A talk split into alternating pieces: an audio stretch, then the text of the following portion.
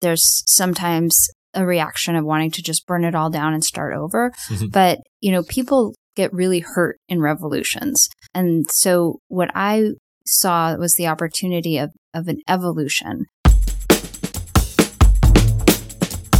Hey, folks, and welcome back to Prognosis Ohio. I'm not going to hide it. I've missed you. I've taken a few months to regroup and recharge, and I'm feeling pretty much ready to get back into this. It's good timing, too, as there's a lot going on in Ohio, as you know. In the category of what I did with my summer vacation, I traveled a bit, played a lot of baseball with kids, finished a book, and made some progress thinking about what I want to be when I grow up. So, more on that over the coming months. We're starting off with a slightly wonky but really important episode today. Longtime listeners know that we've had Loren Anthes on several times. Loren used to work full time with one of our favorite collaborators, the Center for Community Solutions, which does exemplary work here in Ohio and especially in Northeast Ohio. Our next episode, in fact, is going to be with the outgoing Executive Director of Community Solutions, John Corlett, which I'm really excited about. While Loren's still working with CCS as a visiting fellow, today we're talking with him and two of his colleagues about his new gig with Yuvo Health, a company that helps federally qualified health centers deliver high quality care in a bunch of different innovative ways. And now they're working here in Ohio. Longtime listeners know that we absolutely love community health centers on this show. Some time ago, in fact, we had Julie DiRossi King of the Ohio Association of Community Health Centers on, and I'm thrilled to share with you that she's now the president and CEO. So congrats, Julie. Those of you who've studied health policy a bit will know what Yuvo does as value based care. But if that's not familiar to you, don't worry, we're going to explain it. And if you still have questions or want to learn more, we'll of course have helpful resources on our show notes at prognosisohio.com.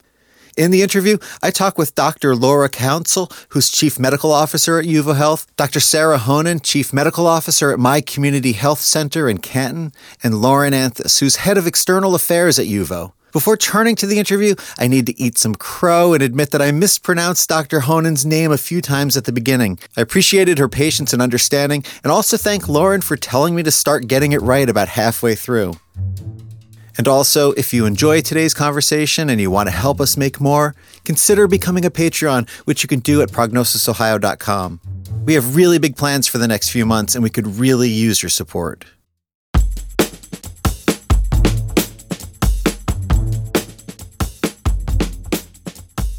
We've all pledged uh, to keep the wonkiness to the, to a minimum and to make sure that we're really centering patients and centering the, main reason that we do this work, which is health promotion.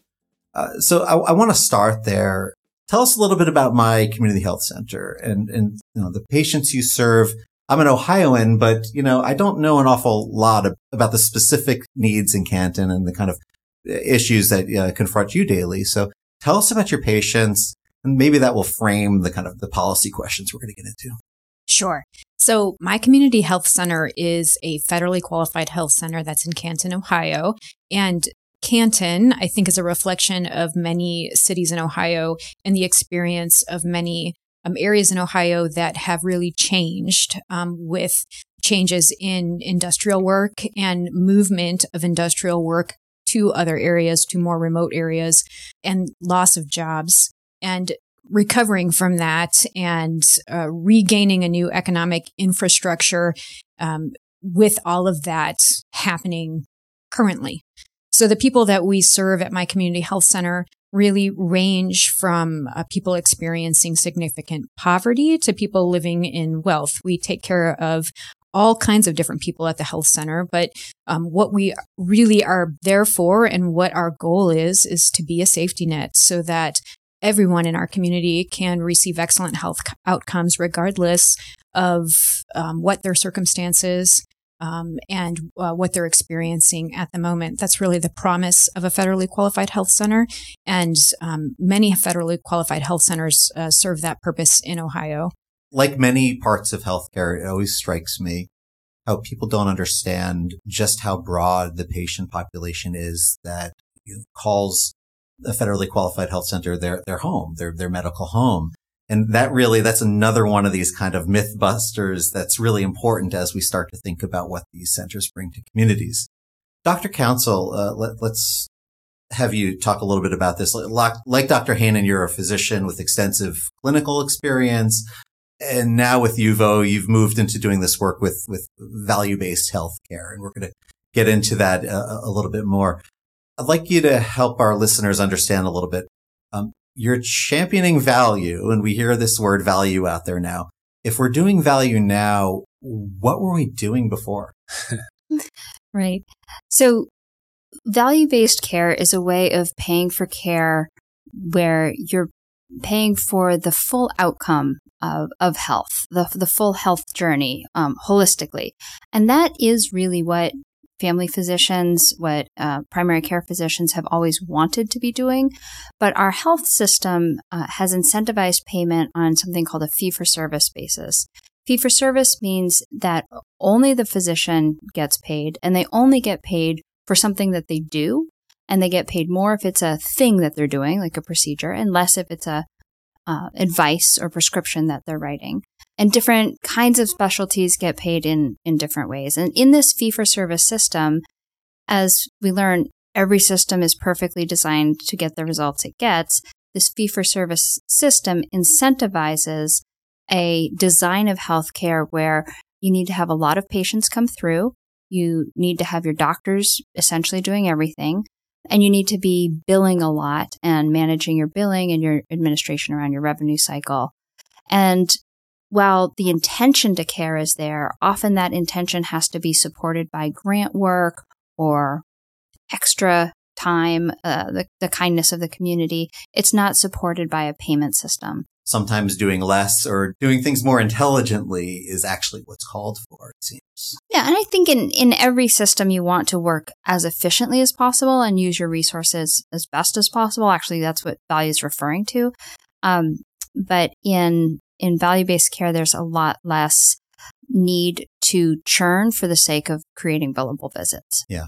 No, it strikes me. We've talked with the folks from the Health Policy Institute of Ohio on this show, and you know they have their value dashboard. Mm-hmm. And the value dashboard is really interesting because it's it's not like Ohio doesn't do some things really well, and we obviously have great healthcare institutions, things like that.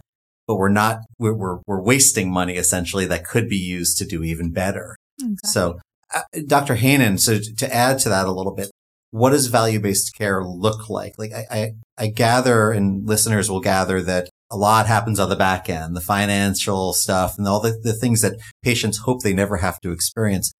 Will this change experiences for patients? The kind of partnership you have with Yuvo, um, which we're going to get into a little bit more in a moment.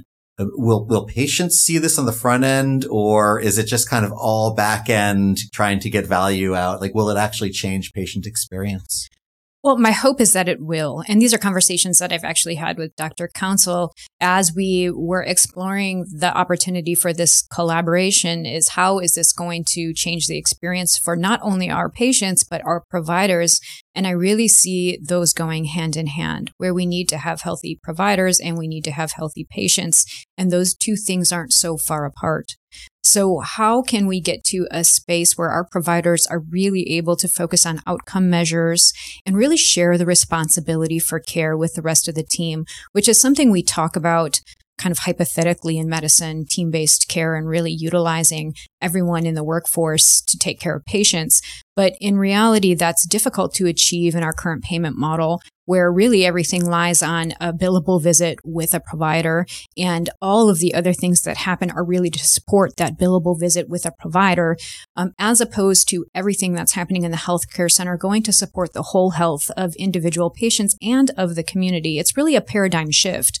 So although i do see this as creating a better experience for physician and uh, physicians um, other providers such as nurse practitioners pas um, nurses, medical assistants, community health workers, everybody that's part of the healthcare team, pharmacists, etc. Um, this is going to be a challenging paradigm shift for everyone who's been in medicine for a long time and who's used to the way things are. So even though things I think will be much better as we're able to focus on outcomes and focus on the things that really drive us and that we care about, it's still going to be an adjustment from how we're used to practicing. And we're going to have to share responsibility for care with many others. And that's going to seem foreign to us because it's something that most of us have never done. Um, but I'm excited to see what that could look like and what it could produce in terms of um, people feeling more joy in their work and patients seeing more from an outcome perspective than what they see now with uh, brief visits that feel too rushed and feel like they're not able to achieve what they're looking to achieve. Yeah. Every patient knows what it feels like to be rushed or to feel like, mm-hmm. You know, you are just being ushered in and out. And th- this is something that, you know, here at, you're at a medical school right now where we're talking today. You know, we all talk about how we're going to do better with this, but like we're still waiting for the proof, right? We're, there's still, I mean, to convince American patients that this is actually going to get better must be it's a real tough lift because we've been so deep in this fee for service model for so long absolutely. And it, it almost creates a moral injury among the, the people that work in the system and the people who experience care in the system and that creates distrust. And that takes a long time to repair. But it's these types of models that i think give us um, a vision of, of what something different could look like.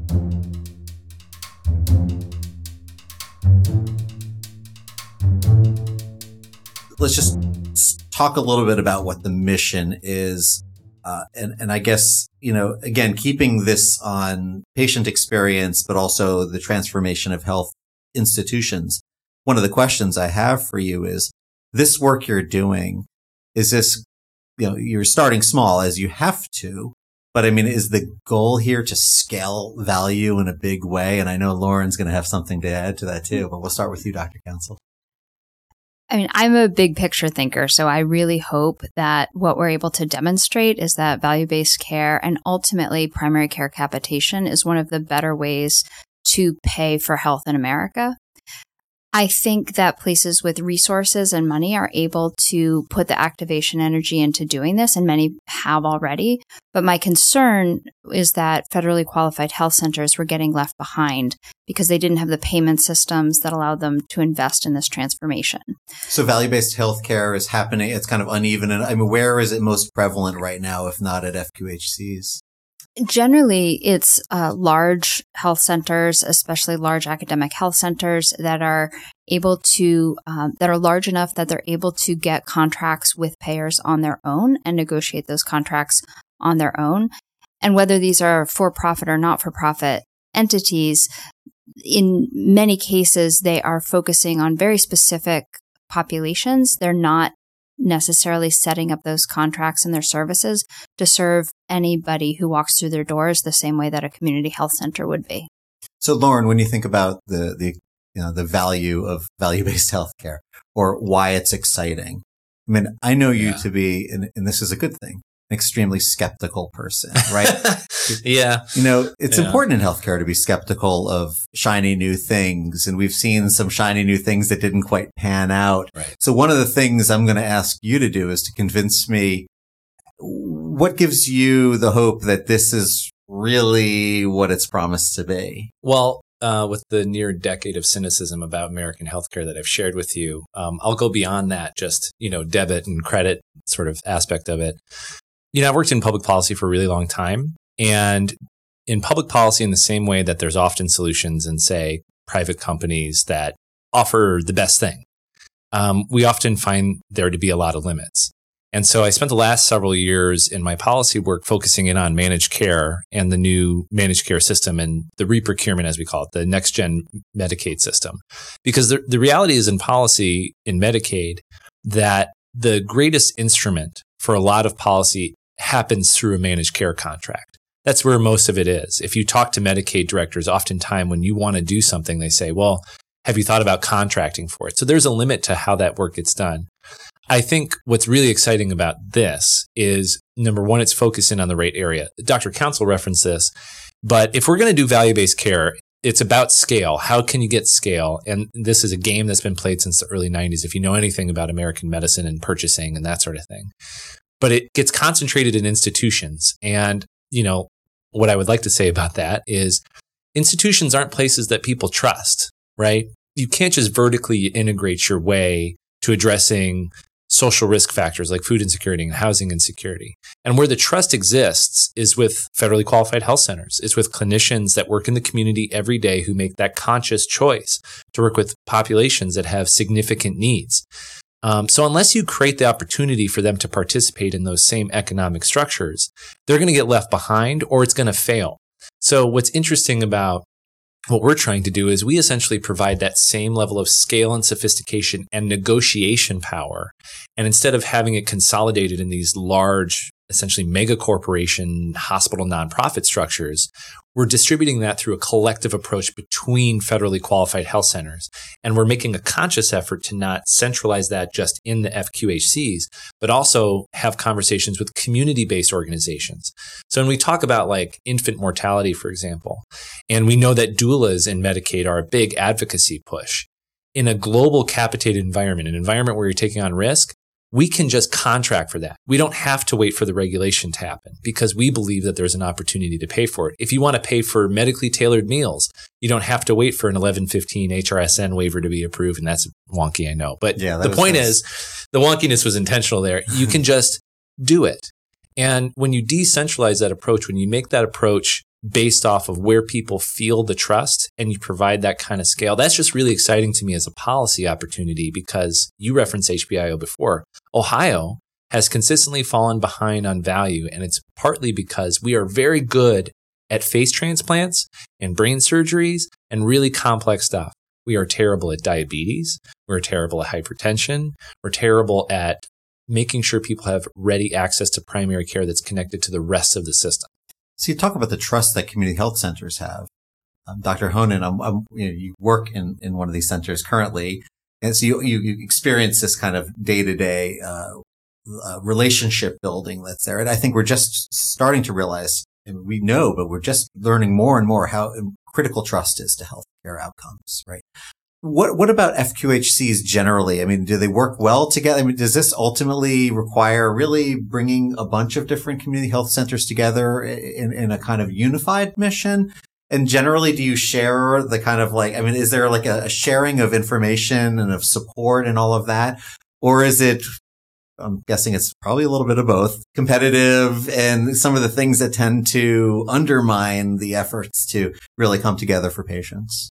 I think that FQHCs in general want to see each other do well. Uh, we talk about FQHC people. FQHC people are FQHC people. Yeah. We care about community health. That's why we're there. Mm-hmm. Um, and in many ways, we know each other. We go to conferences together. We exchange best practices. Every community health center has something that they do really well and something that they want to improve on. And usually that's different than what the community health next center next door does. So there's a lot of effort to support each other in taking better care of communities and to develop collaborations and to work with other community partners. The truth is that none of us can do this alone. It's too big.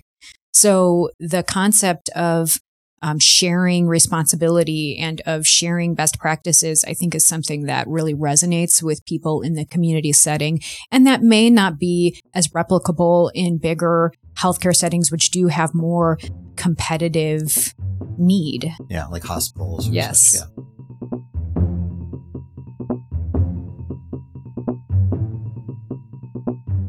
So, so Yuvo has already made a footprint in New York, my home state of New York, and now Ohio. Why Ohio? Why, why is Ohio a logical place to bring the Yuvo story? Well, I, I think I can kick us off. I think part of it is that Ohio Medicaid made a very intentional choice with how it redesigned its Medicaid managed care system. So, first of all, the conditions are right to do some really innovative things, which is advantageous. Not all states pursue this the same way. Some states don't really enable uh, the Medicaid department to actively negotiate a different type of contract because maybe the the plans have a disproportionate amount of the power or they have a lot of political capital. Um, but I think that there was a lot of innovation happening on that contractual level first. Wait, are you telling me Ohio is doing something innovative and that's setting us up to do something meaningful in healthcare? Uh, I give a lot of credit to the first of all the the last uh, couple of administrations, Kasich administration, reorganizing Ohio Medicaid to play a prom- prominent role as a cabinet agency, but also the DeWine administration and Director Corcoran really took a big leap trying to do this and then follow through on in the midst of COVID. And they're trying to hold the plans accountable. They're trying to take advantage of, of that structure. And so, you know, I'll just give an example of, of where that innovation is taking place and what can be unlocked in something like this. let's take school based health, right? We know that children's health care, adolescent, you know, well child care really took a hit during COVID. School based health makes a lot of sense because that's where kids are, right? And so even as we think about utilization patterns and how things are changing and whether or not people are accepting vaccines, if you're able to deliver medicine in a setting that's convenient and that's easy, that is connected, well, isn't that great? Well, what's great about this new contract that Medicaid has put out is it's not just the very obvious quality metric of immunizations. They also have things like graduation rates and the third grade reading guarantee and absenteeism. So now you can start thinking more creatively and integratively between healthcare and other institutions. We know 80% of it isn't determined by what happens in a medical appointment. So let's get a little concrete with this. Let's take, you know, any number of specific challenges we've had in Ohio or any other state, but let's stay with Ohio for now. The opioid crisis, right? Hmm. How does something like what this, you know, the partnership that you have with Yuvo and, and, and my community health center, how does that set us up to do better with something like, like that kind of a social challenge? And maybe you have other examples that you're thinking about. You know, Loren mentioned diabetes, for example, or other kinds of epidemics that often we don't even recognize as epidemics like diabetes. Can you give me a kind of an example of how this positions us to do better than we've been doing? Yeah, FQHCs tend to be isolated in terms of the data that they get because they're not part of large integrated data streams. So when somebody goes to an emergency room um, with an overdose or um, seeking treatment, it's hard for the team, the primary care team, to actually know that that's even happened. Um, so this ecosystem that influences health exists, but it's not being leveraged well because the communication, the data transfer, um, and even the patient navigation around it is just so confusing. So, um, what we're doing with our health centers in New York is trying to create this network where we have access to community behavioral health, we have access to um, addiction treatment, all things that existed prior to us, but our health centers did not have easy ways of moving patients between them. We are creating a data stream that pulls in records from the health centers and from the health plans and from all the hospitals and all of the, the agencies. And we're taking this data, grouping it together, and then surfacing the data back to the health center so that they're more connected. They know that a patient may have just been in the in the ER, um, was given maybe only three days of medical assisted treatment um, when they really needed to be on 30 days. Mm-hmm. Um, so it just starts greasing the wheels of all of the friction points that exist in the current ecosystem. And then going forward, we hope, especially here in Ohio, with some of the policy and con- um, contracting available, that we can be even more innovative in those sorts of arrangements.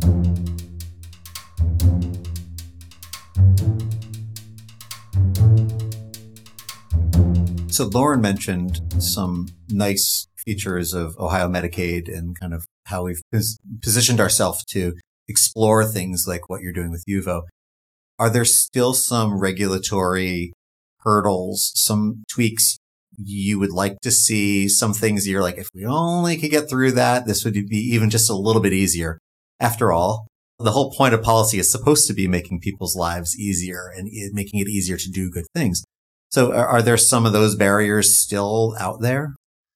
Well, I'll, start and I'd love any additional. I mean, what's interesting is we are a solution to some of those policy barriers. I've always had this critique around Medicaid from a policy standpoint that people just see Medicaid as this place where there's this like unending well of cash to just solve all the social service needs that exist and that Medicaid should just pay for it. Instead, what I'd like to say is why don't we use Medicaid, leverage Medicaid to address social risks, create data informed policy advocacy that then can do things like support affordable housing and show the, the value on that investment, support childcare and show the value on that investment, support education and show the value on that investment. Because at the end of the day, especially with our legislature, they want to be sure that they're being efficient with those Medicaid resources. And what we do is we provide a conduit that has the same sort of spending they would have experienced and instead provide a vocabulary around the data and spending to say, actually, what you should be doing is investing in housing. So if, if I were to identify the policy barriers for us, it's not from a regulatory standpoint what we're doing in healthcare. It's all the other things that the state should be investing in that make healthcare a lot easier. And quite frankly, this is uh, one of the benefits of this system that we have with managed care.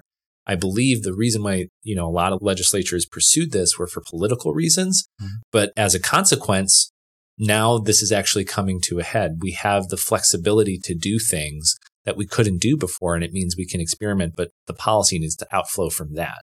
So Dr. Council and, and Dr. Hoehnen, we have medical students who listen to this podcast and other health profession students.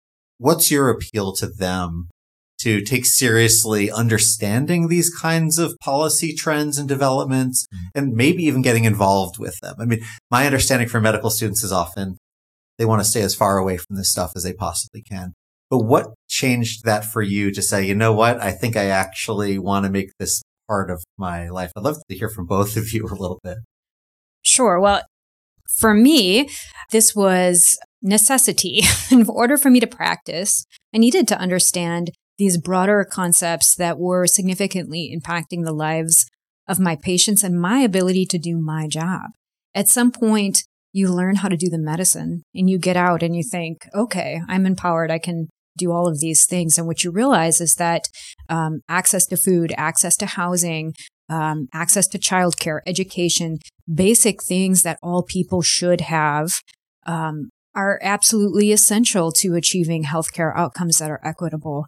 And to be able to separate that, uh, it's just not possible. Not if you want to do the kind of care that really meaningfully influences the health of communities and really meaningfully decreases inequities. And one thing that I am excited about um, with the generation of docs that are coming up is that this is something they care about deeply equity and um, social determinants of health and really ensuring that we're doing better than we have. Um, and if they do care about that, um, they need to care about how the system is built. Um, because this, the way the system was built before is what got us where we are now.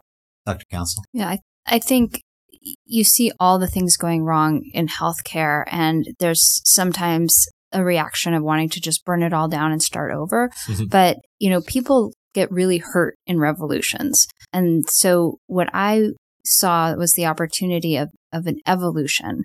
We need to evolve to a, a system that supports the way we want to practice. And I had no interest in finance or policy or, or any, or politics or any of that. I just wanted the system to support the way we need to practice. Well, every system is built based on how it's paid for.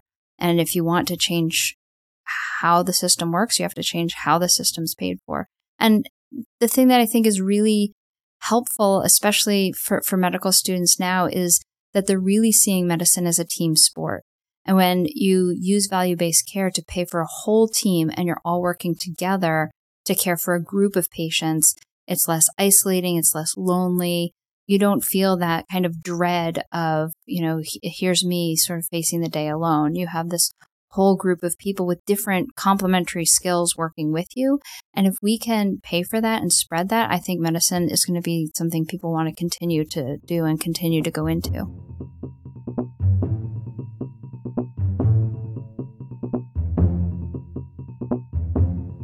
Last question here, and we can bounce around on this for a little bit. Yuvo Health is doing this work with, you know, putting a bunch of different pieces together. FQHCs. We have the idea, the philosophical world of value-based care and services. What is, what does healthcare look like? I mean, if, if we're thinking about these students who are going to be practicing in 20 years or 30 years, um, is, is the hope that I used the language of proof of concept before, but that this becomes so demonstrably true because I still hear critics. I, there are people who, who are still going to the mats for fee for service mm-hmm. and they're concerned about what value might mean for them. And they hear the word capitation that we heard before and they think of the 90s or something. Um, how do we get them excited about this? I mean, how do you make a pitch that value based approaches, but also these kinds of community based approaches are really where we need to be, not just because it's going to be what it's going to be, but because you should be excited about it. I will say that I have seen approaches that focus more on community health and outcomes rather than who's delivering the work work well many years ago in places that you think that healthcare is not as advanced. When I lived in South Africa, this was in 2006, 2007. I learned so much about our healthcare system from watching how that system provided care to many more people with much fewer resources and how they used real teams to actually tackle public health major public health issues mm-hmm. like the HIV epidemic that was going on. Uh, that was extremely significant at that time and, and remains significant, but less so because of the efforts that were put in by community health workers working in concert with one physician who was able to really expand what they were doing by by utilizing a team structure. These are things that have worked well in places that are in more capitated models, maybe by necessity for a long time.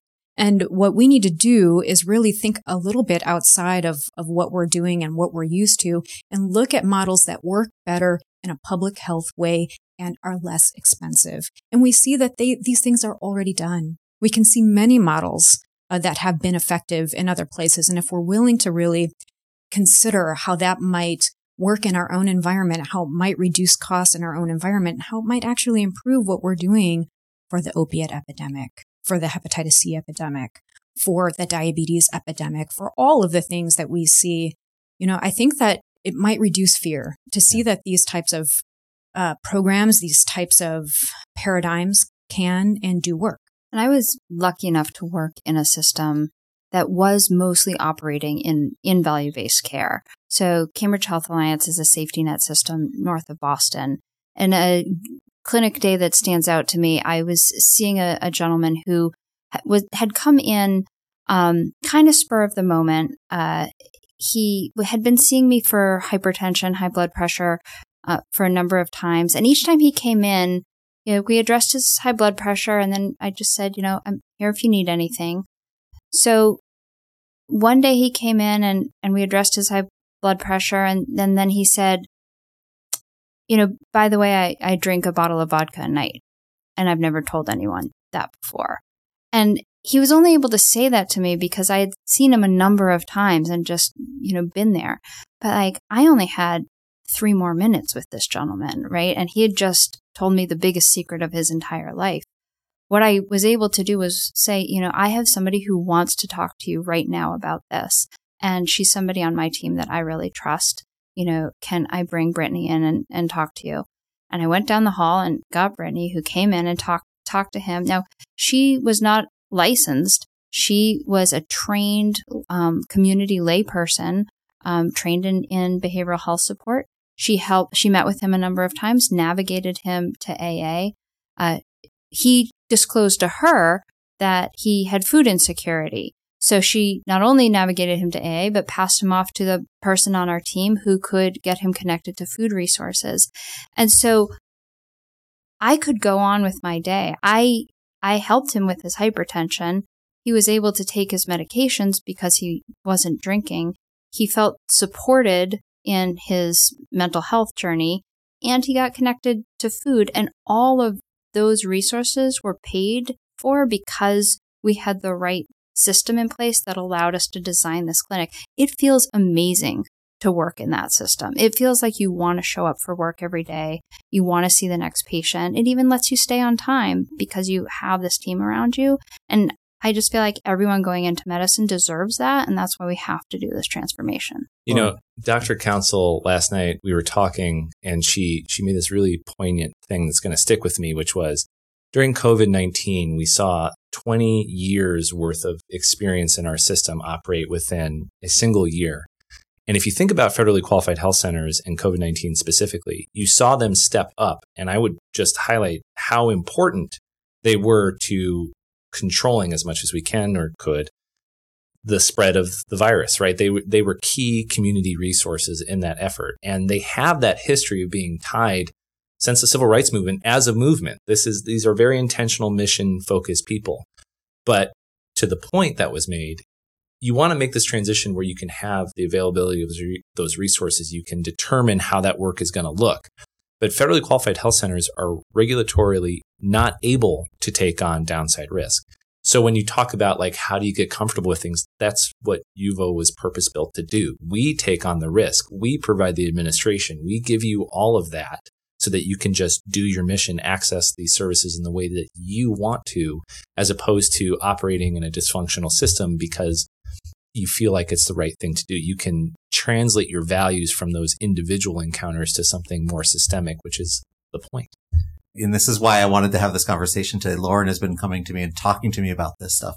In this, you know, the eyes lit up, kind of like looking at this, this model and, and really think, getting excited about it. And that's what people who really care about fixing the system look like. This is a hmm. podcast, so we don't have you know, quite the capture of it here but it's real and, and it's impressive. So, you know, thanks for sharing what Yuvo Health is up to, my community health center and the, all these different collaborations. I'm guessing we're going to come back in a, a, year or two and just like growth, growth, growth. But, um, you know, you're going to learn a lot too. So, yeah. um, hope you'll share it with us as you do. This episode was produced by me, Dan Skinner. Prognosis Ohio is a member of the WCBE podcast experience and the Health Podcast Network.